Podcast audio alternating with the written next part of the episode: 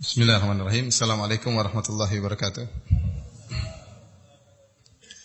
إن الحمد لله نحمده ونستعينه ونستغفره ونتوب إليه ونعوذ بالله من شرور أنفسنا وسيئات أعمالنا من يهده الله فلا مضل له ومن يضلل فلا هادي له وأشهد أن لا إله إلا الله وحده لا شريك له وأشهد أن محمدا عبده ورسوله لا نبي بعده يا أيها الذين آمنوا اتقوا الله حق تقاته wa la tamutunna illa wa antum muslimun. فإن أصدق الحديث كتاب الله وخير الهدى هدى محمد صلى الله عليه وسلم وشر الأمور محدثاتها وكل محدثة بدعة وكل بدعة ضلالة وكل ضلالة في النار Para hadirin dan hadirat yang dirahmati oleh Allah Subhanahu wa taala. Alhamdulillah pada kesempatan kali ini Allah Subhanahu wa taala kembali mempertemukan kita dalam rangka untuk mempelajari ayat-ayat Allah di rumah Allah dan kita semoga termasuk dari orang-orang yang disebutkan oleh Nabi sallallahu alaihi wasallam majtama'a qaumun fi baitin min buyutillah yatluna kitaballah wa yatadarasunahu bainahum illa nazalat alaihimus sakinah wa hafat bihimul malaikah wa ghasyat bihimur rahmah wa dzakarahumullahu fi man indah. Tidaklah satu kaum mereka berkumpul di salah satu rumah Allah kemudian mereka membaca ayat-ayat Allah mempelajari isinya kecuali Allah akan turunkan ketenangan dan mereka akan diliputi oleh rahmat Allah dan mereka akan dikelilingi oleh para malaikat serta Allah akan banggakan mereka di hadapan para malaikat. Para hadirin rahmatillah subhanahu wa taala, pada kesempatan kali ini kita akan membahas tentang kisah Nabi Lut alaihi salam. Kenapa saya mengangkat topik mengenai kisah Nabi Lut alaihi salam? Karena kita tahu uh, kaum Nabi Lut diazab oleh Allah Subhanahu wa taala dengan azab yang sangat pedih dan sangat mengerikan karena mereka melakukan suatu perbuatan yang sangat keji dan menjijikkan yaitu praktek homoseksual. Dan permasalahan ini perlu kita angkat kembali ya, mengingat di zaman sekarang ini uh, praktek homoseksual mulai ditrenkan kembali ya. Zaman jahiliyah diulangi lagi. Kalau seandainya yang menghalalkan praktek homoseksual adalah orang-orang kafir, maka wajarlah memang mereka adalah ikhwanus syayatin, teman-temannya syaitan. Dan sudah banyak negara, negara-negara kafir yang melegalkan pernikahan sejenis. Ya. Saya lihat di salah satu kabar yaitu ada sekitar 17 negara yang sudah menghalalkan pernikahan sejenis ya. Di antaranya Belanda, sejak tahun 1996, kemudian Belgia tahun 2003, Spanyol tahun 2005, Kanada tahun 2005, Afrika Selatan tahun 2006 dan lain-lain sampai sekitar 17 negara ya. Dan memang orang-orang kafir di antara azab yang Allah berikan kepada mereka, Allah tidak memberikan kepada mereka kebahagiaan. Kenapa mereka berpaling dari ayat-ayat Allah Subhanahu wa taala? "Faman a'rada an dzikri fa inna lahu ma'isyatan dhanka." Barang siapa yang berpaling dari peringatanku, maka bagi mereka, baginya, ma'isyatan dhanka, kehidupan yang menyempitkan. Sehingga mereka tidak merasakan kebahagiaan bahkan dalam kehidupan rumah tangga. Mereka senantiasa berfantasi mencari-cari perkara yang bisa memuaskan syahwat mereka namun mereka tidak pernah puas. Oleh karenanya mereka menciptakan praktek-praktek seksual yang aneh-aneh. Yang mereka menyangka mereka mendapat kepuasan dalam praktek-praktek seksual yang aneh-aneh tersebut. Di antaranya dengan pernikahan sejenis homoseksual, lesbi atau dengan misalnya e, berhubungan dengan cara kekerasan atau dengan cara-cara yang aneh-aneh dengan binatang dan yang lainnya, ya. Kenapa? Karena Allah telah mengazab mereka, mereka tidak mendapatkan kebahagiaan. Kaum muslimin alhamdulillah yang tinggal di kampung-kampung bahkan di ujung Lombok pun bahagia. Tidak perlu macam-macam seperti itu. Nikah sama istri selesai punya anak bahagia alhamdulillah. Mereka orang-orang kafir ya, diazab oleh Allah Subhanahu wa taala. Sehingga mereka ya mereka apa membuat-buat cara-cara yang aneh-aneh yang mereka tidak akan menemukan kebahagiaan dengan cara-cara uh, tersebut ya. Aneh-aneh dengan binatang, dengan anak kecil, dengan aneh-aneh lah mereka uh, hendak melakukan hal-hal yang diharamkan oleh Allah Subhanahu wa taala. Kalau seandainya orang kafir yang menghalalkan praktek homoseksual, maka ini wajar. Wajar. Tetapi yang sangat menyedihkan dan mengerikan tatkala penghalalan praktek homoseksual disuarakan oleh sebagian kaum muslimin. Apalagi disuarakan oleh seorang yang mengakunya adalah profesor dalam bidang agama. Sebagaimana kita ketahui bersama, kemudian ada seorang wanita yang e, merupakan profesor dalam bidang agama, kemudian menghalalkan praktek homoseksual. Ini perkara yang sangat mengerikan. Para ulama telah sepakat, kalau ada seorang menghalalkan zina, ya, zina berhubungan secara fitrah lelaki dengan wanita hanya saja tidak sesuai dengan aturan syar'i. Tetapi lelaki dengan wanita berhubungan wajar, lelaki suka dengan wanita. Tetapi tatkala berhubungan tersebut tidak dilakukan dengan syariat Allah Subhanahu wa taala, tidak sesuai dengan prosedur yang telah ditetapkan oleh Allah Subhanahu wa taala, maka hukumnya haram. Dan barang siapa yang menghalalkan zina, ya, maka dia telah keluar dari Islam. Kenapa? Karena zina, haramnya zina perkara yang ma'ruf, semua orang tahu. Orang awam pun tahu zina itu haram. Orang Islam tahu Meskipun orang awam tahu bahwasanya zina itu haram, berhubungan tanpa pernikahan itu haram. Adapun pezinanya, seorang yang berzina, dia tidak kafir selama dia tidak menghalalkan zina. Meskipun dia berzina seratus kali, meskipun dia pezina, profesinya sebagai pezina. Ya. Apa namanya pekerjaannya? PSK. Apa singkatannya? Apa? Apa? Pekerja seks komersial ya. Ya. ya. Itu. Meskipun pekerjaan sebagai pezina.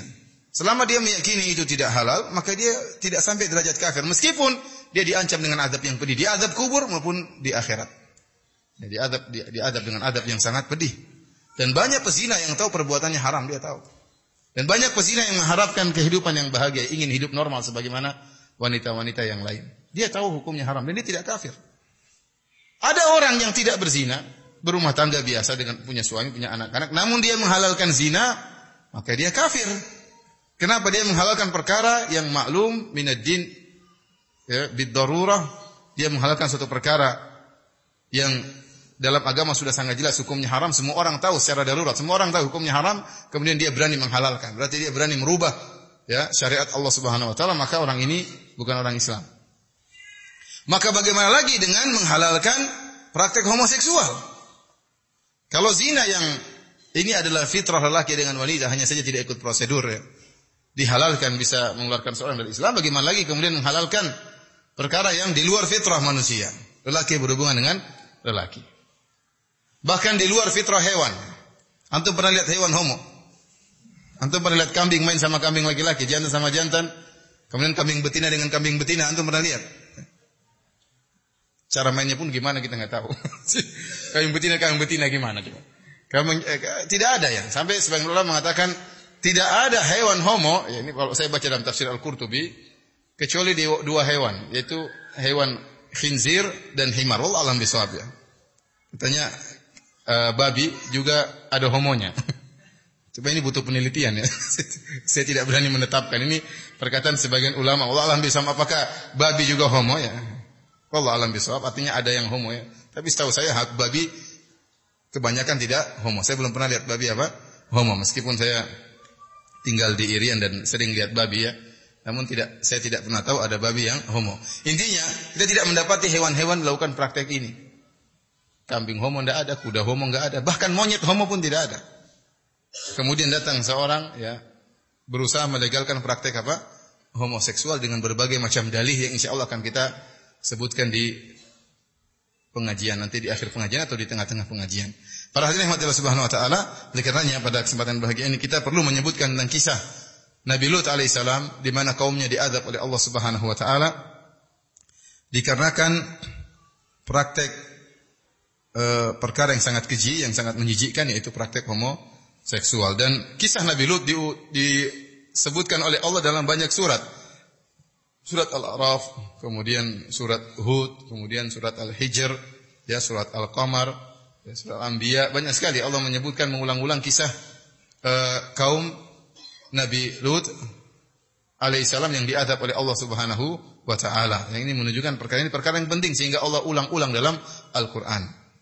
Namun pada kesempatan yang bahagia ini kita akan membaca uh, kisah Nabi Lut yang Allah uh, sebutkan dalam surat Hud. Jadi barang siapa yang buka memiliki Al-Qur'an tolong dibuka. Surat Hud yaitu surat yang ke-11 dari ayat 69 sampai ayat 83 ya. Ayat 69 sampai ayat ke-83. Tapi para hadirin yang Allah Subhanahu wa taala, kita bacakan uh, ayat-ayat tersebut dan kita berusaha menyebutkan tafsiran yang para ulama sebutkan ya tentang ayat-ayat ini yang saya rangkum dari tafsir Al-Qurtubi, kemudian juga dari tafsir Ibnu Katsir dan juga dari tafsir Sa'di rahimahumullahu jami'an. Baik, Allah Subhanahu wa taala berfirman dalam surat Hud ayat ke-69. Walaqad ja'at rusuluna Ibrahim bil busyra. Qalu salaman. Qala salam fama labitha an jaa bi'ijlin hanidh. Sungguh telah datang para rasul kami kepada Nabi Ibrahim dengan bawa kabar gembira. Para rasul kami maksudnya para malaikat.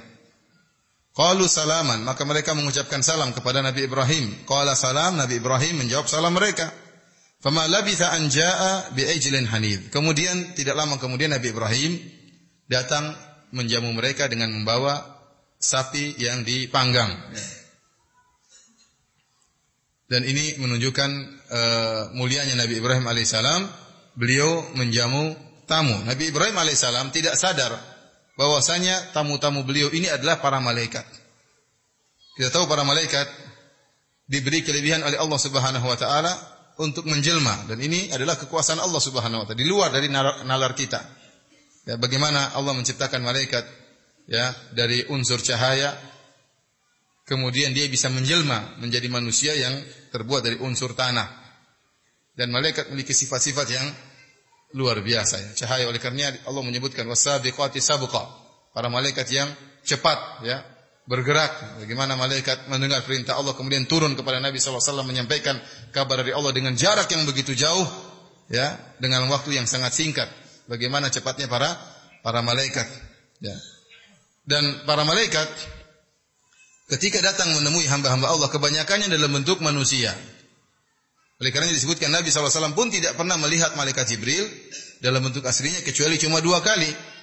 Ya. Tatkala malaikat Jibril menampakkan bentuk aslinya yang memiliki 600 sayap dan jika sayapnya dibuka saddal ufuk akan menutup cakrawala artinya langit semua tertutup dengan dengan sayapnya malaikat Jibril. Ini menunjukkan malaikat Jibril adalah makhluk yang sangat besar dan sangat agung.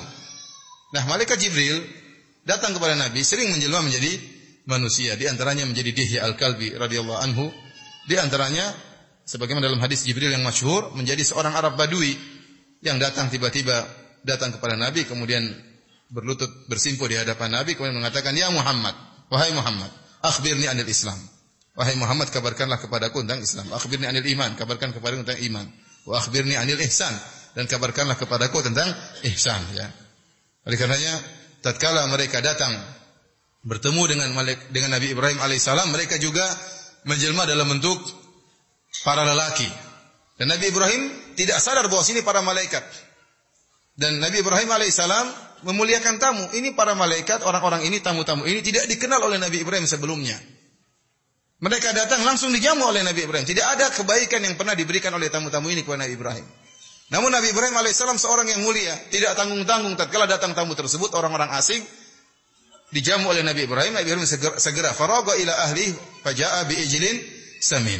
Maka segera Nabi Ibrahim pergi ke keluarganya kemudian menyembelih anak sapi yang gemuk. Dipilih juga untuk menjamu tamu bukan sembarang sapi tapi sapi yang gemuk. Kemudian dipanggang, kemudian dihidangkan ke para malaikat tersebut. Tapi para hadirin yang subhanahu wa ta'ala. Siapa para malaikat ini? Para malaikat ini adalah malaikat-malaikat yang ditugaskan oleh Allah subhanahu wa ta'ala untuk mengazab kaum Nabi Lut. Untuk mengazab kaum Nabi Lut karena kerusakan yang mereka lakukan sudah sangat parah.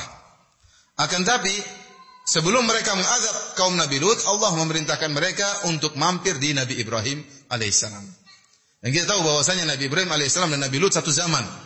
Bahkan mereka memiliki hubungan kekerabatan. Ibnu Katsir rahimahullah menyebutkan bahwasanya Nabi Lut ya kalau tidak salah namanya Lut bin Haran bin Azar. Jadi Nabi Lut adalah keponakannya Nabi Ibrahim alaihissalam. Dan tatkala Nabi Ibrahim berdakwah di negerinya di Irak, tidak ada yang beriman kepada Nabi Ibrahim kecuali Nabi Lut alaihissalam keponakannya. Dan Nabi Ibrahim diusir oleh kaumnya. Diusir oleh ayahnya, diusir oleh kaumnya. Maka pergilah Nabi Ibrahim ke negeri Syam. Termasuk Nabi Lut alaihissalam pergi ke negeri Syam. Kemudian Allah Subhanahu wa taala mengangkat Nabi Lut menjadi seorang nabi dan diutuslah Nabi Lut ke suatu kaum ya yang di negeri Syam ya di daerah Urdun kata sebagian ulama yaitu suatu kampung namanya kampung Sadum atau kampung Sodom. Sehingga perbuatan kaum Nabi Lut homoseksual dikatakan apa? Sodomi. Dinisbahkan kepada nama uh, negeri tersebut. Disebutkan pada negeri tersebut. Yang katanya ya bahwasanya negeri tersebut sekarang sudah dirubah oleh Allah menjadi laut mati. Itulah dahulu tempatnya kaum Nabi Lut. Ada khilaf di kalangan para ulama ya apakah itu benar tempatnya kaum e, Nabi Lut ya. Banyak ahli sejarah mengisyaratkan itulah dahulu tempat kaum Nabi Lut. Meskipun tidak ada dalil yang qat'i, tidak ada dalil yang jelas. Ya, Allah hanya mengisyaratkan bahwasanya Allah meninggalkan eh, ayat-ayat uh, bagi orang-orang yang yakhafunal adzab al-alim. Ya, wa tarakna fiha ayatan lil ladzina yakhafuna al-adzab al-alim. Dan kami tinggalkan dalam kampung tersebut yang telah Allah hancurkan suatu tanda ya sebagai peringatan bagi orang-orang yang takut dengan adab yang pedih. Jadi ini dijadikan dulu oleh sebagian ulama dan sebagian ahli sejarah bahwasanya kampung tersebut masih ada karena menjadi pelajaran bagi orang sesudahnya. Sehingga mereka mengatakan bahwasanya laut mati itulah itulah kaum Nabi Lut dahulu yang dihancurkan oleh Allah kemudian dijadikan laut mati. Wallah alam bisawab tentang kebenaran akan hal ini. Intinya Nabi Lut kemudian disuruh berdakwah kepada uh, kaum Sodom ya dan mereka terjerumus dalam kesyirikan. Mereka terjerumus dalam berbagai macam kemaksiatan, di antaranya kesyirikan. Di antaranya ya uh, atatuna rijal apa melakukan praktik homoseksual. Wa taqta'una sabil. Kata Allah Subhanahu wa taala mereka uh, merampok ya. Kata Allah Subhanahu wa taala juga wa ta'tuna fi nadikumul munkar ya dan kalian melakukan perbuatan-perbuatan kemungkaran di tempat-tempat perkumpulan kalian. Jadi ada beberapa maksiat yang mereka lakukan, ya. Yang pertama di antaranya mereka melakukan kesyirikan, kemudian di antaranya mereka melakukan praktek homoseksual, di antaranya mereka merampok dan wa ta'tuna fi nadikumul munkar dan kalian melakukan kemungkaran di tempat perkumpulan kalian ada khilaf di kalangan para ulama. Apa maksud kemungkaran yang mereka lakukan di tempat pertemuan mereka? Ada pendapat yang mengatakan kalau ada orang lewat mereka lempar, terutama perempuan, mereka lempari. Mereka ganggu. Inilah kemungkaran yang mereka lakukan di tempat pertemuan mereka. Ada yang mengatakan kemungkaran yang mereka lakukan mereka tidak punya malu sehingga mereka saling mohon maaf ya saling buang angin di antara mereka. Satu dut dut dut dut rame-rame. Ini kemungkaran yang mereka lakukan ya orang harus punya malu lah ya. ya kita tidak tidak mentertawakan orang yang buang angin tapi bukan sengaja saling apa? lomba-lomba besar-besaran apa? Buang buang angin. Ini ada tafsiran. Tafsiran yang lain mengatakan wa ta'tuna fi nadikumul munkar. Kalian melakukan kemungkaran di tempat-tempat perkumpulan perkumpulan kalian yaitu mereka melakukan praktek homoseksual secara berjamaah. Jadi pesta seks tapi pesta seks apa? Homoseksual. Jadi saling melihat di antara mereka namun mereka tidak punya rasa malu. Maka Nabi Lut diutus oleh Allah Subhanahu wa taala untuk uh, mendakwahi mereka. Tapi para hadirin Allah Subhanahu wa taala uh, kita lanjutkan. Falamma ra'a aydiyahum la tasilu ilaihi nakirahum wa awjasa minhum khifah. Tatkala Nabi Ibrahim ya faqarrabahu ilaihim qala ala ta'kulun. Tatkala Ibrahim memberikan hidangan kepada para tamu tersebut, ternyata para malaikat ini tidak makan sapi tadi. Ya, mereka bukan manusia. Tubuh manusia jelmaan dalam bentuk manusia, adalah laki-laki yang tampan, tapi mereka bukan manusia. Sehingga mereka tidak makan sapi yang di, dihidangkan oleh Nabi Ibrahim alaihissalam.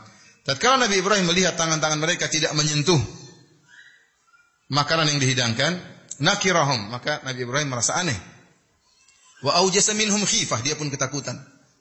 Ada apa ini? Siapa mereka ini? Nabi Ibrahim berkata, "Ala takulun? Kenapa kalian tidak makan?"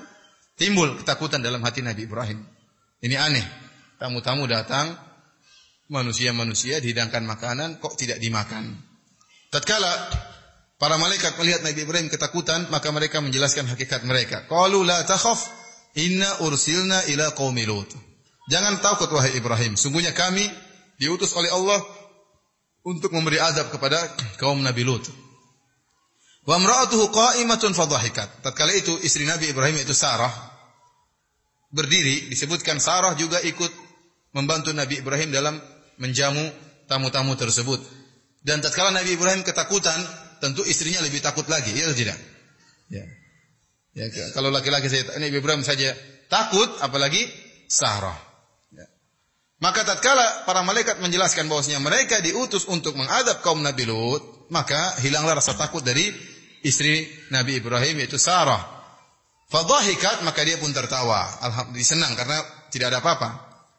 Fabasyarnaha bi Ishaq wa mi wara Ishaq Yaqub. Kata Allah Subhanahu wa taala, fabasyarnaha maka kami pun memberi kabar gembira kepada kepada uh, Sarah bahwasanya dia akan punya anak namanya Ishak. Wa mi wara Ishaq Yaqub dan setelah itu Ishak punya anak lagi namanya Yaqub. Dan ini dijadikan dalil oleh Ibnu Katsir rahimahullah membantah pendapat sebagian salaf yang berpendapat bahwasanya sebagaimana pendapatnya ahlul kitab bahwasanya az-zabih anak yang hendak disembelih oleh Nabi, Ibrahim alaihissalam adalah Ishak bukan Ismail. Orang-orang Yahudi dan Nasrani mereka meyakini bahwasanya putra yang hendak disembelih oleh Nabi Ibrahim bukanlah Ismail tapi siapa?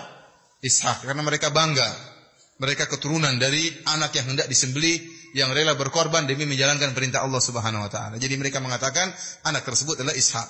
Dan ini juga pendapat sebagian salaf. E, di antara bantahan dalilnya adalah ini sebagaimana penjelasan Al-Hafidz Ibnu Katsir rahimahullah. Kenapa? Karena sebelum lahirnya Ishak kita tahu Ishak anaknya Sarah. Adapun Ismail anaknya siapa? Anaknya Hajar sebagaimana pernah kita jelaskan pada pertemuan-pertemuan yang lalu ya. Sarah lah yang kemudian kasihan sama Ibrahim karena sudah puluhan tahun tidak punya anak, maka Sarah menghadiahkan pembantunya untuk dinikahi oleh suaminya. Siapa tahu punya anak, kasihan sama suaminya. Tatkala suaminya menikah berpoligami atas usulan istrinya, ya ternyata keluar anak. Tatkala keluar anak, Sarah apa? Cemburu. Demikianlah para wanita. Terkadang dia mengusulkan suaminya suruh poligami, begitu suaminya poligami dia stres. Wajar. Itu apa? Wajar. Sarah yang kita tahu seorang wanita yang mulia, istri Nabi Ibrahim ya, dididik oleh suami yang sangat mulia Khalilur Rahman pun cemburu kepada Hajar dan Nabi Ibrahim tidak ngamuk-ngamuk sama Sarah. Paham? Nabi Ibrahim ngamuk-ngamuk sama Sarah enggak? Enggak, ini wajar perempuan cemburu sama perempuan yang yang lain. Para hadirin rahmatillah subhanahu wa taala ya. Uh, di antara dalil yang menunjukkan bahwasanya az-zabih yang disembelih, yang mau disembelih adalah Ismail adalah ayat ini karena sebelum lahirnya Ishak, setelah lahirnya Ismail, sebelum lahirnya Ishak, para malaikat datang dan dan Allah mengatakan fabasyarnaha bi Ishak wa mi wara Ishak Yaqub. Kami berikan kabar gembira kepada Sarah bahwasanya dia punya anak namanya Ishak dan Ishak akan punya anak namanya Yakub. Berarti Ishak ini akan punya anak. Namanya siapa? Yakub. Nah, kalau seandainya ternyata yang ditugaskan oleh oleh Allah untuk disembeli oleh Nabi Ibrahim ternyata Ishak, maka tugas tersebut tidak ada nilainya. Misalnya setelah itu, setelah Ishak lahir, kemudian Allah mengatakan, wahai Ibrahim, sembelilah Ishak. Kata Ibrahim alaihissalam, nggak jadi masalah. Saya kan tahu Ishak akan hidup dan akan punya anak ya Allah, nggak jadi masalah. Jadi tidak ada tantangan di situ, tidak ada ujian.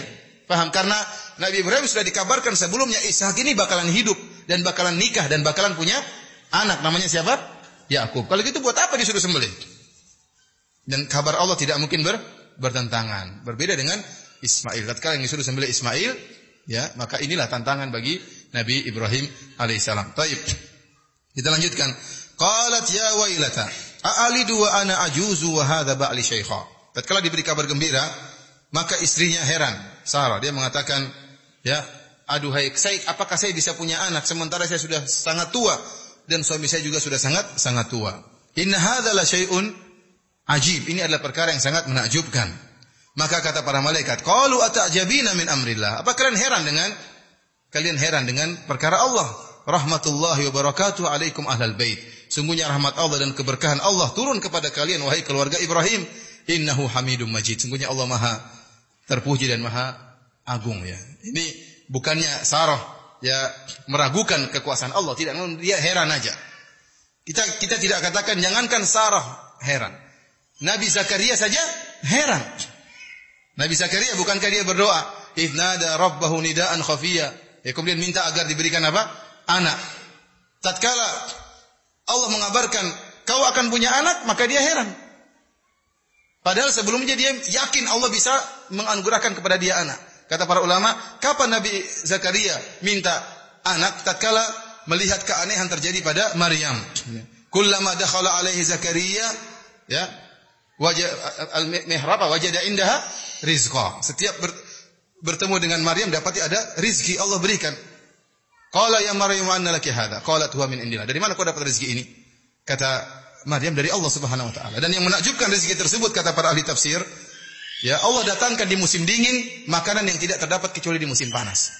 Allah datangkan buah-buah yang tidak tumbuh kecuali di musim dingin, Allah hadirkan di musim panas. Kalau melihat hal yang menakjubkan ini, maka timbullah gerakan hati dari Nabi Zakaria. Dia sudah lama nikah, sudah tua, tidak punya anak. Dia yakin Allah bisa mendatangkan akibat tanpa sebab.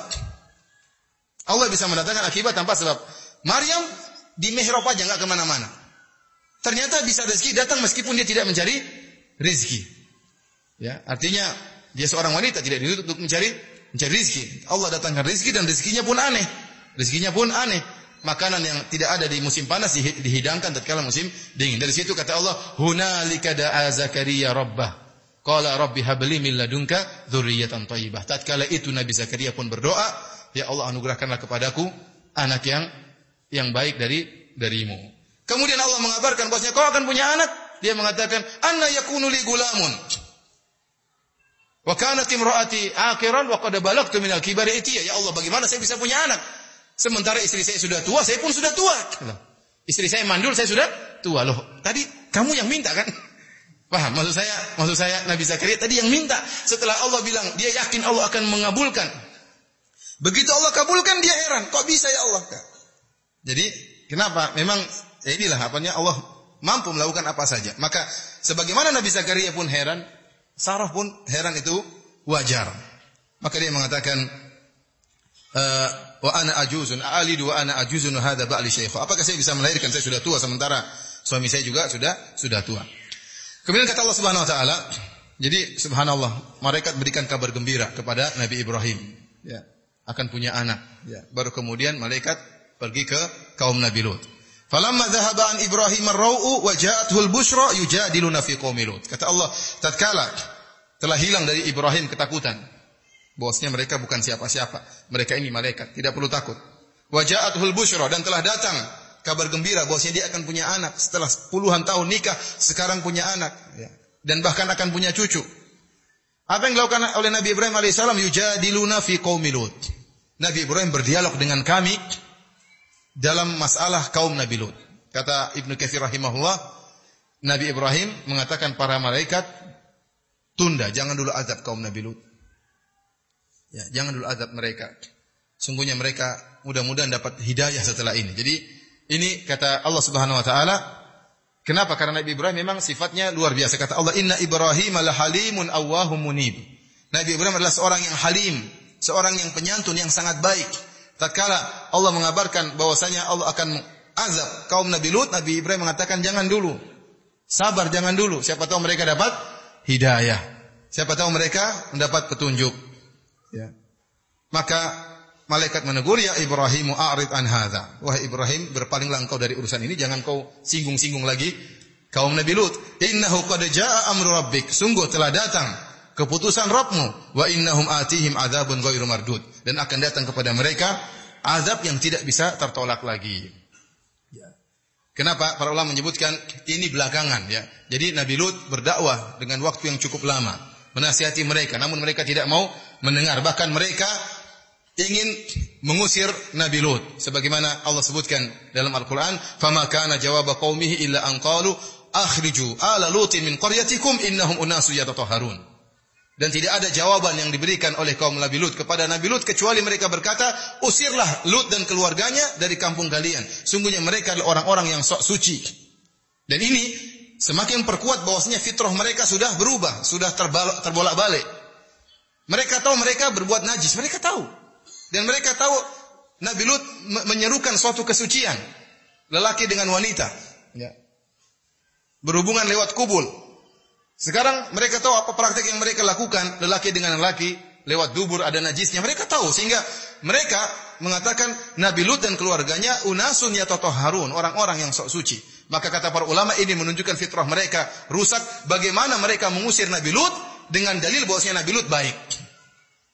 Nah, ada orang, eh keluar orang ini, kenapa orang ini baik, tidak pernah mencuri, keluarin dia. Apa orang seperti itu? Kita bilang usir orang ini karena dia pencuri, usir orang ini karena dia pezina, usir orang ini karena dia orang yang menjijikkan. Baru diusir. Sekarang kebalikan, mereka mengatakan usir kaum Nabi Lut karena mereka orang-orang suci. Jadi itulah ya, Allah mengatakan wazayyana lahum syaitanu amalahum. Syaitan menghias amal perbuatan mereka. Perbuatan mereka yang menjijikkan seakan-akan indah, perbuatan yang suci, nikah yang normal dianggap tidak baik. Bahkan dijadikan alasan untuk mengusir kaum Nabi Lut. Eh, mengusir apa? Keluarga Nabi Nabi Lut alaihissalam. Kemudian dalam ayat yang lain mereka mengatakan, "Fama kana jawab qaumihi illa qalu illa an qalu i'tina bi adzabillahi in kunta minas sadiqin." Kata mereka, "Wahai Lut, datangkan azab Allah kalau kau memang benar." Jadi mereka nantang sudah mau mengusir Nabi Lut, mereka juga nantang. Datangkan azab Allah jika kau benar-benar utusan Allah Subhanahu wa taala. Tatkala itu, maka Nabi Lut alaihissalam Berdoa kepada Allah, qala rabbin surni alal qaumil mufsidin. Ya Allah, tolonglah aku atas orang-orang yang melakukan kerusakan. Jadi uh, mereka ini praktisi homoseksual disifati oleh Allah dengan sifat-sifat yang buruk. Di antaranya dikatakan al-mufsidin, orang-orang pembuat kerusakan. Dikatakan juga oleh Allah Subhanahu wa taala al-mujrimin, orang-orang pelaku dosa. Dikatakan juga oleh Allah Subhanahu wa taala al-musrifin, orang-orang yang berlebihan. Dikatakan oleh Allah juga al-zalimin, orang-orang yang berbuat zalim. Allah memberikan sifat-sifat yang buruk kepada kaum Nabi Lut karena kejinya perbuatan perbuatan mereka. Kejinya perbuatan perbuatan mereka. Perbuatan mereka menjijikkan. Bagaimana laki mendatangi apa? Lelaki. Oleh karenanya Ibnu Katsir menyebutkan suatu riwayat dari Al-Walid bin Abdul Malik. Al-Walid bin Abdul Malik ya dia berkata, "Laula anna Allah azza wa jalla qassa alaina khabara qaumi Lutin ma dhanantu anna dzakaran ya'lu dzakaran. Kata Al-Walid bin Abdul Malik rahimahumullah, kalau seandainya Allah tidak mengkisahkan kisah kaum Nabi Lut, maka tidak terbetik dalam hati kami, kami tidak akan menyangka ada lelaki berhubungan dengan lelaki. Tetapi Allah sebutkan berarti ada. Berarti pernah terjadi. Oleh karenanya praktek homoseksual pertama kali terjadi adalah di kaum Nabi Lut. Allah mengatakan, "Wa Lutan id qala liqaumihi atatuna al-fahishata ma sabaqakum biha min ahadin minal alamin." Dan Lut tatkala berkata kepada kaumnya, "Apakah kalian melakukan perbuatan keji al-fahisha sejenis dengan zina?" Ma biha min ahadin minal alamin. Allah tidak mengatakan ma biha ahadun, tapi Allah mengatakan min ahadin dan ini menunjukkan penekanan. Tidak seorang pun sebelum kalian pernah melakukan hal ini, tidak ada. Jadi yang pertama kali melakukan praktik homoseksual adalah kaum kaum Nabi Lut. Ya, ini perkara yang sangat sangat aneh laki-laki dengan apa? Laki-laki. Terus kemudian dikatakan halal. Seandainya perbuatan ini halal maka akan ada fikih baru ya. Fikih nikah lelaki dengan lelaki. Nazornya gimana? Laki nazar laki-laki. Mungkin jenggotnya disingkap gini. laki-laki nazar laki-laki apa yang nazar? Ya subhanallah. Atau otaknya taruh di mana mereka? mahramnya siapa, walinya siapa, gimana? Terus bagaimana nanti hukum poligami laki dengan laki? Ya repot, berkelahi terus ya. saya boleh laki dengan, saya boleh dengan nikah dengan laki empat orang. Ya gimana laki empat orang kemudian, aduh kacau ya. Oleh karenanya saya katakan ini perbuatan yang sangat aneh, kok bisa dihalalkan? Tapi para hadirin rahmatillah subhanahu wa ta'ala. Jadi uh, para malaikat mengatakan, innahum wa innahum atihim azabun ghairu mardud. Sungguh mereka akan didatangi oleh adab yang tidak mungkin tertolak lagi. Wahai Ibrahim ini sudah keputusan Allah tidak bisa diganggu gugat bahwasanya mereka akan diadab. Akhirnya setelah melewati Nabi Ibrahim, berangkatlah para malaikat tersebut menuju ke Nabi Lut. Disebutkan oleh Ibnu Katsir rahimahullah atau di Al-Qurtubi ya, jarak antara uh, negeri atau rumahnya Nabi Lut dengan rumahnya Nabi Ibrahim sekitar arba farasih yaitu sekitar 20-an kilo ya. Jadi enggak enggak terlalu jauh atau 30 kilo sekitar gitulah. Maka berangkatlah para malaikat menuju ke Nabi Lut. Apa kata Allah Subhanahu wa taala? "Walamma ja'at rusuluna Lutan si'a bihim wa dhaqa bihim dhar'a wa qala hadha yaumun 'asib." Tatkala datang para rasul kami para malaikat kepada Nabi Lut, maka si'a bihim wa dhaqa bihim dhar'a. Maka Nabi Lut merasa berat dan sulit ya Wa qala hadza yaumun asib. Nabi Lut berkata ini perkara yang berat. Sesak dada Nabi Lut. Kenapa? Nabi Lut tidak tahu ini malaikat. Sama seperti Nabi Ibrahim, sama-sama tidak tahu. Dan Nabi Ibrahim, Nabi Ibrahim juga tidak mengabarkan kepada Nabi Lut. Ya. Waktu itu belum ada WhatsApp, belum ada SMS ya. Entar datang, entar lagi malaikat datang. Tidak, tidak tahu. Maka sebagaimana Nabi Ibrahim pamannya tidak tahu itu para malaikat itu adalah para malaikat, Nabi Lut pun tidak tahu bahwa itu para malaikat. Sehingga waktu para malaikat tersebut datang dalam bentuk manusia-manusia yang tampan, Nabi Lut ketakutan. Kenapa? Bahaya ini orang-orang ini tampan-tampan datang ke sini. Sementara kampungnya seluruhnya apa? Homoseksual. Dan disebut oleh para ahli tafsir seluruhnya homoseksual. Tidak ada yang tidak homoseksual, seluruhnya. Banyak orang mengatakan, fa akhrajna man kana fiha minal muslimin. Fama wajidna fiha minal mu'minin. Fama wajidna fiha ghairu baiti minal muslimin. Tidak kami dapati dalam kampung tersebut kecuali satu rumah yang Islam. Seluruhnya semua apa? Praktisi homoseksual. Nah sekarang datang orang-orang tampan subhanallah. Jadi Allah ingin mengazab mereka dengan mendatangkan malaikat-malaikat yang menjelma sebagai laki-laki yang tampan. Dan para ulama menyebutkan mereka sangat tampan, tampan mereka tidak wajar. Jadi para malaikat yang datang ini tampannya tidak tidak wajar. Ya. Antum tahu kisah Nabi Yusuf alaihissalam waktu para wanita melihat Nabi Yusuf kemudian mereka potong-potong tangan-tangan mereka, mereka mengatakan ma hadza basyara in hadza illa malakun karim. Ini bukan manusia, ini malaikat. Artinya menunjukkan malaikat itu di apa identifikasikan dengan ketampanan. Kalau menjelma jadi manusia tampan dan benar para ulama menyebutkan mereka datang dalam kondisi yang tampan.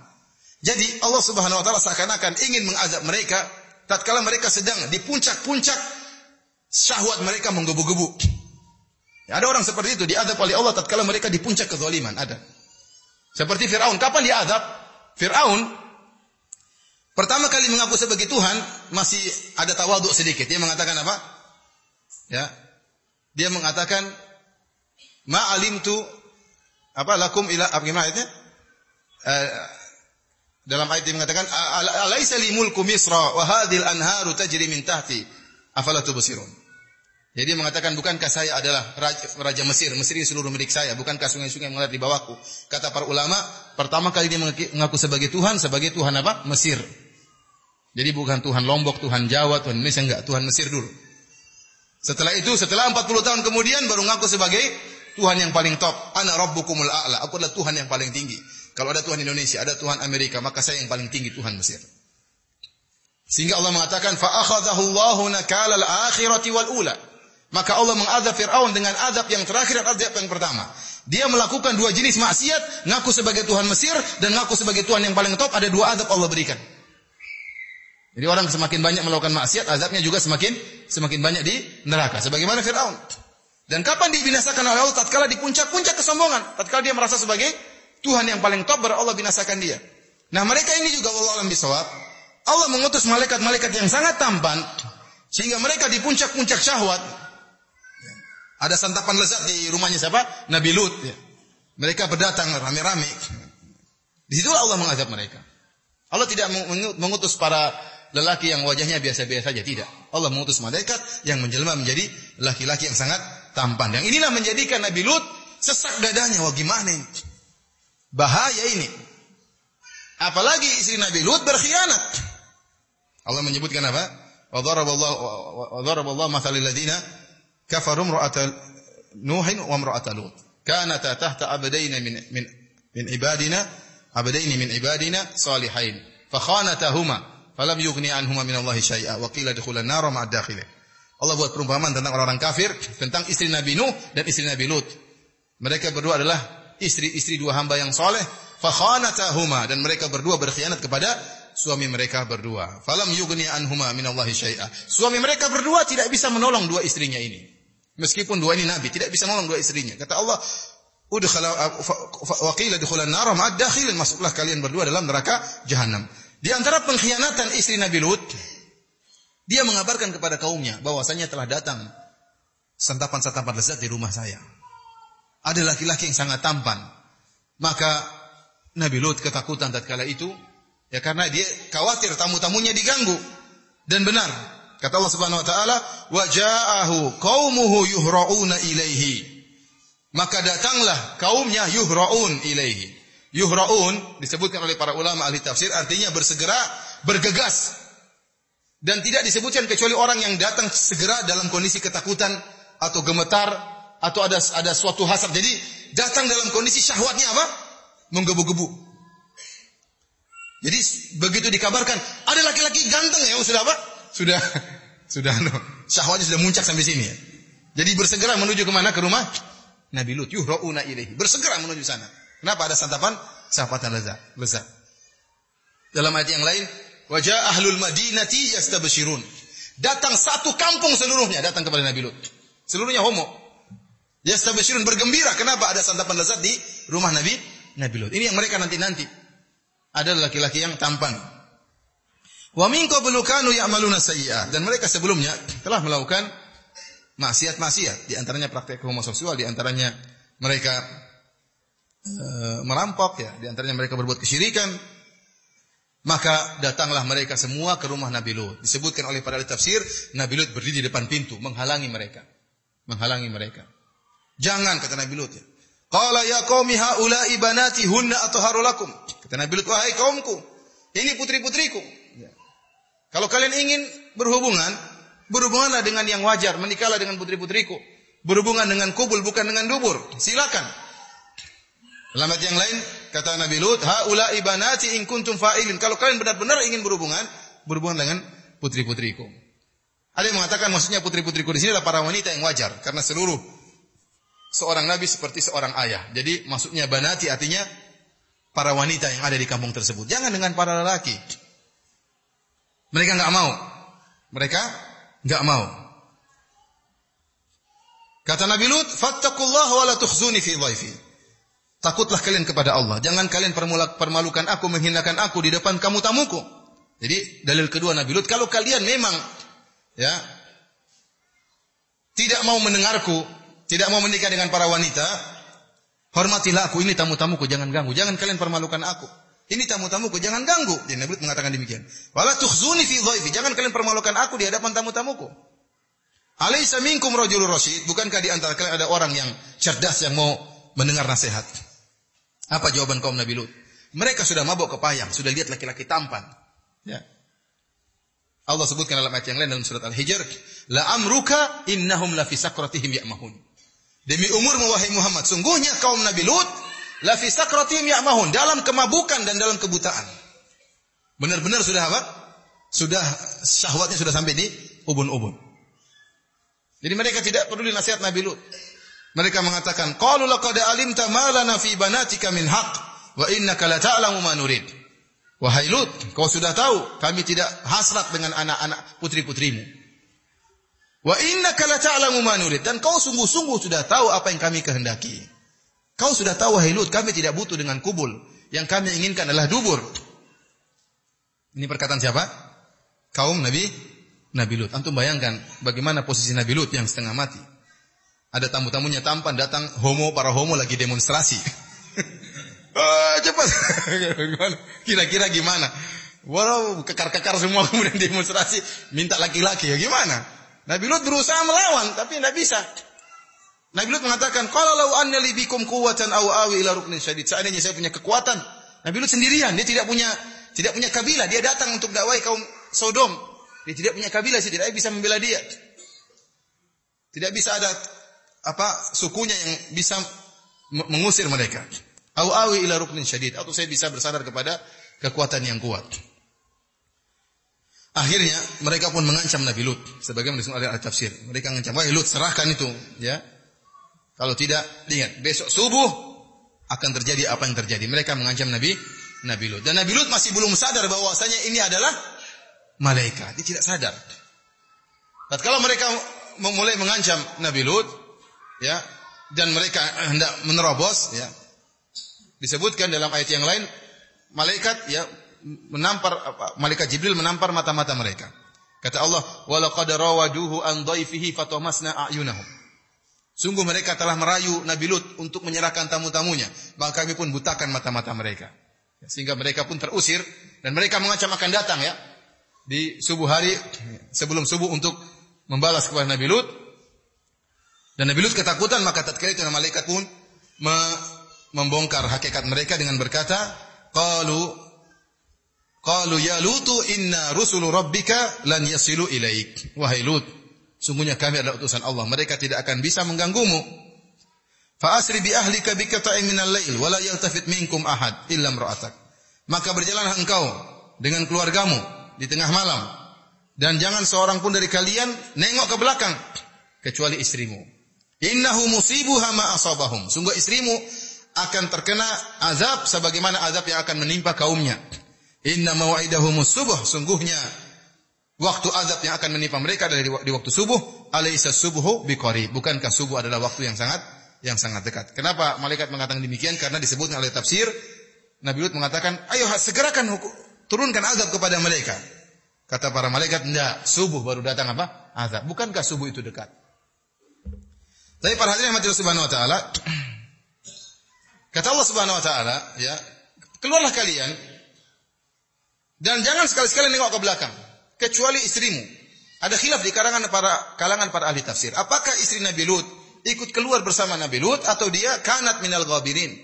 Tertinggal di di rumah, tidak ikut keluar.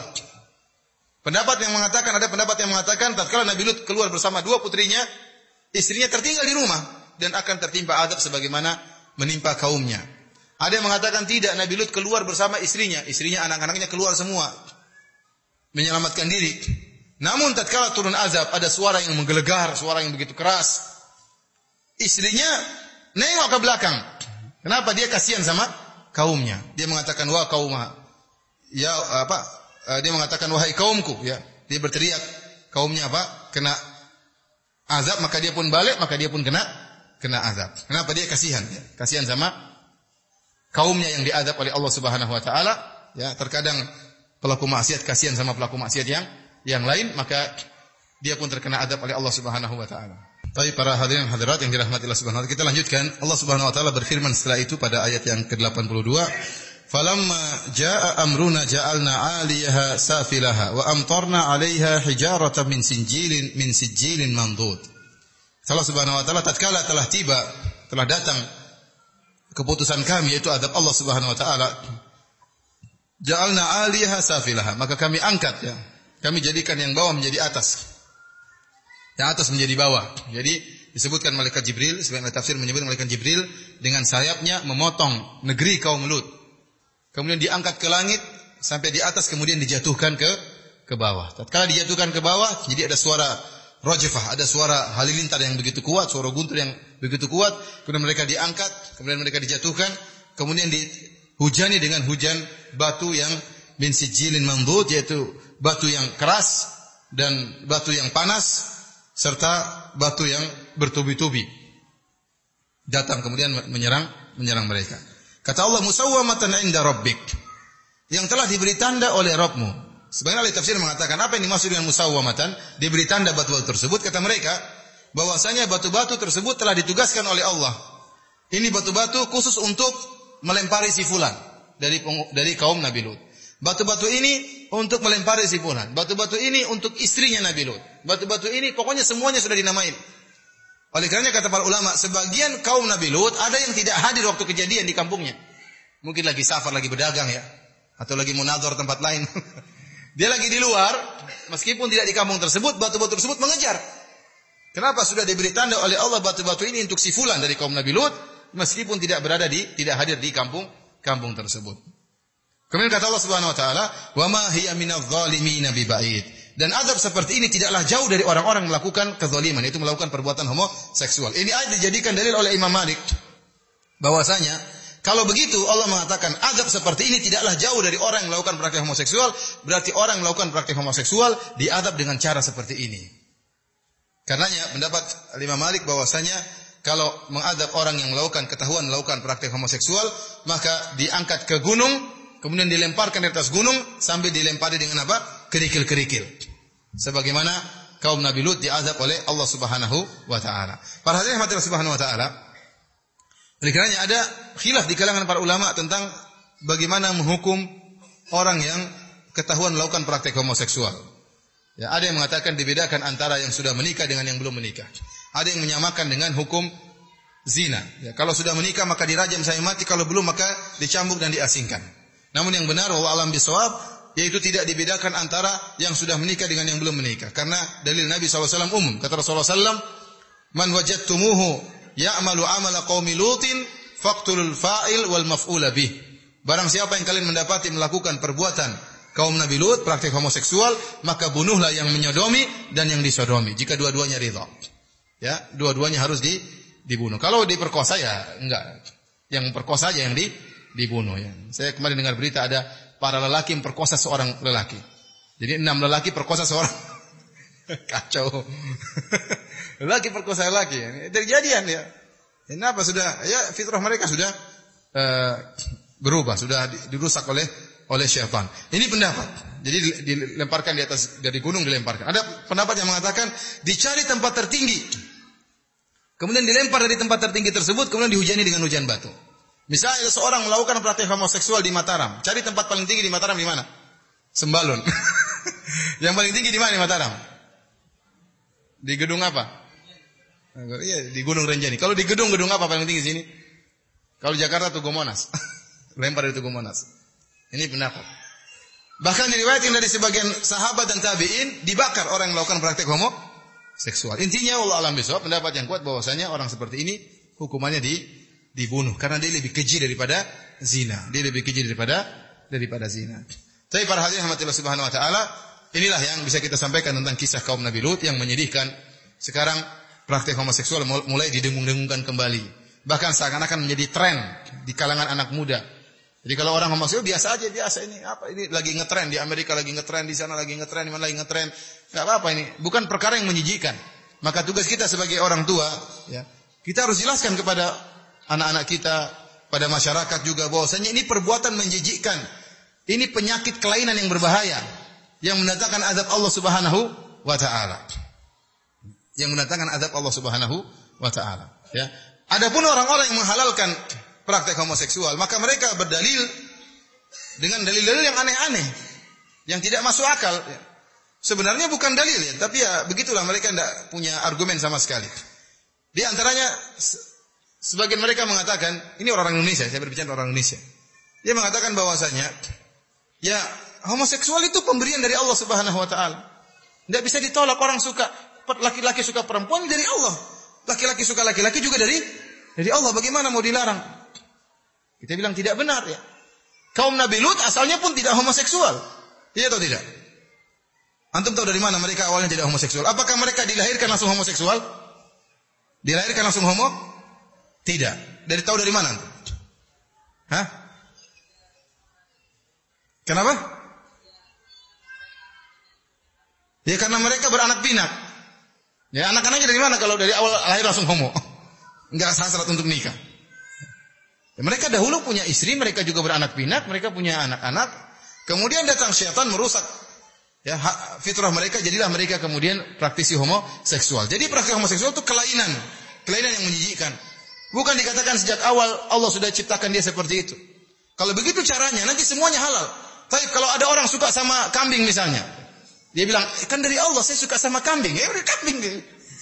Dari mana ya? Ada orang suka sama hewan, kelainan. Tapi apakah dikatakan itu juga dari Allah Subhanahu wa taala? Ada orang suka perkosa anak kecil, terus mau diapain? Mau bilang, saya sukanya sama anak kecil.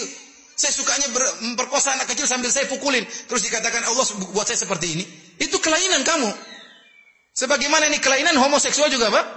Kelainan. Kalau kalau ceritanya setiap orang yang suka kemudian tidak boleh dilarang, ya nanti aneh-aneh seperti itu. Oleh karena saya katakan ini dalil yang aneh namun diucapkan oleh sebagian dosen di salah satu universitas terkenal di, di Jakarta. Aneh seperti ini. Ada lagi dalil yang disebutkan oleh sebagian mereka orang liberal yang disebarkan di Twitter. Kata mereka, kalau memang homoseksual diharamkan oleh Allah Subhanahu wa taala, kenapa Allah tidak turunkan azab? Ya akhi, azab tidak mesti di dunia. Bahkan kebanyakan azab di mana di di akhirat. Kalau ini dalilnya bahwasanya setiap maksiat harus turunkan adab, maka banyak sekali maksiat yang halal.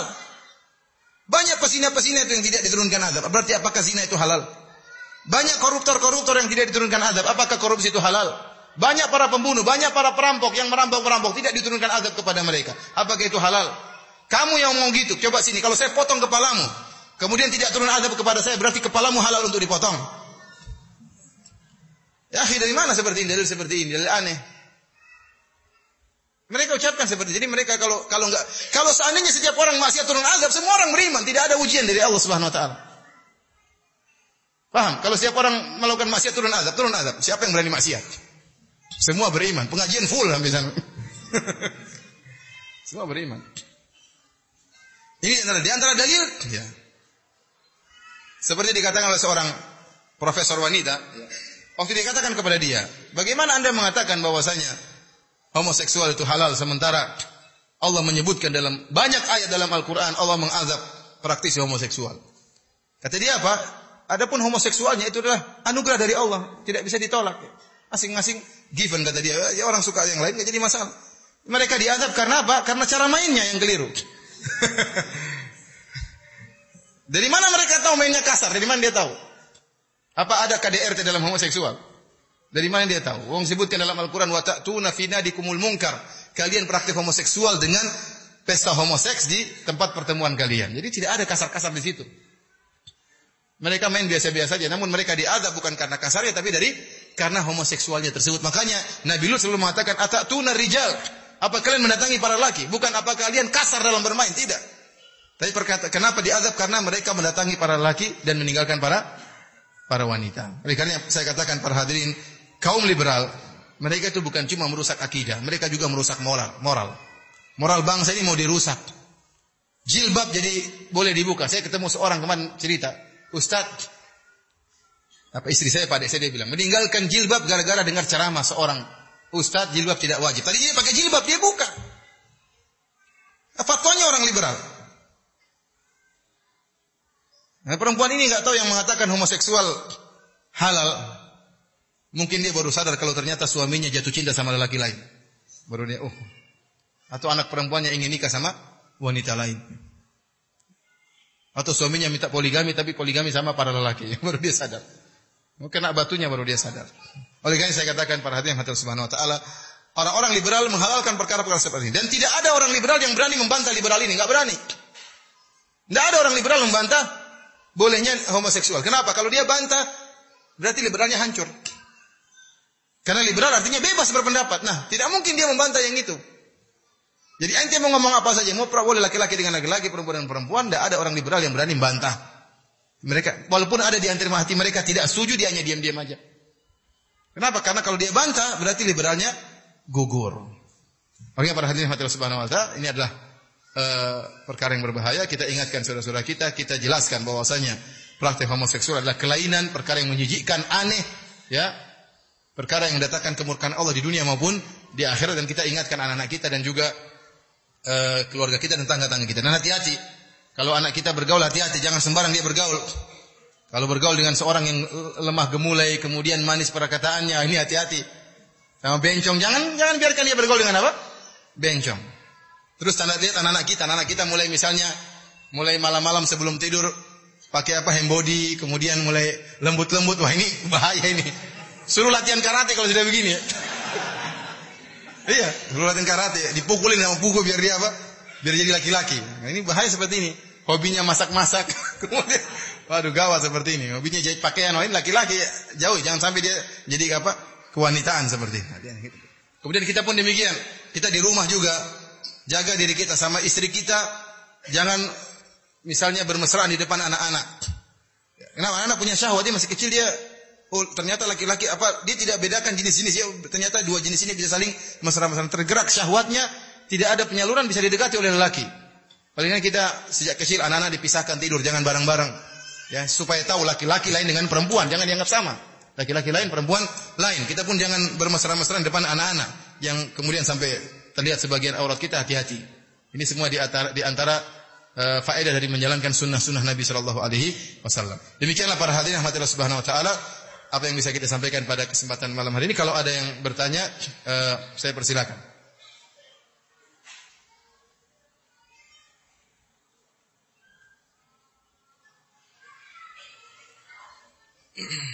Apa hukumnya orang yang ganti kelamin menurut Islam? Nah, kalau dia asalnya laki-laki, memang dia laki-laki, ya. E, kemudian dia merubah kelaminnya, maka dia terlaknat. Orang sebenarnya terlaknat. Maka hendaknya dia bertobat kepada Allah Subhanahu wa taala. Wala yughayyirunna khalqallah ya. Di antara tipuan iblis, syaitan yang diserukan oleh syaitan adalah agar mereka merubah ciptaan Allah Subhanahu wa taala. Di antara bentuk merubah ciptaan Allah adalah merubah kelamin. Kalau Rasulullah SAW menyebutkan la'anallahu al-washima wal mustawshima. Kemudian apa kata Rasulullah SAW? Uh, al-namisat wal mutanammisat, al-mutafallijat, al-mughayyirat li khalqillah. Allah melaknat orang yang minta ditato dan yang ditato. Allah melaknat orang-orang yang mencukur alis rambut, alis apa bulu apa alis alis matanya. Allah melaknat orang-orang yang menjarangkan giginya ya, supaya untuk membentuk rubah giginya supaya kelihatan lebih muda. Kata Allah, kata Rasulullah SAW, al-mughayyirati li khalqillah yang merubah ciptaan Allah. Kalau hanya sekedar mengkikis alis disebut merubah ciptaan Allah dan dilaknat. Kalau hanya sekedar menggambar di tubuh dengan tato disebut merubah ciptaan Allah dan dilaknat. Kalau hanya sekedar membuka gigi disebut merubah ciptaan Allah. Bagaimana lagi kelamin jadi berubah? Ini jelas-jelas apa? Merubah. Maka terlaknat orang seperti harus bertobat kepada Allah Subhanahu wa taala. Ada lagi yang bertanya?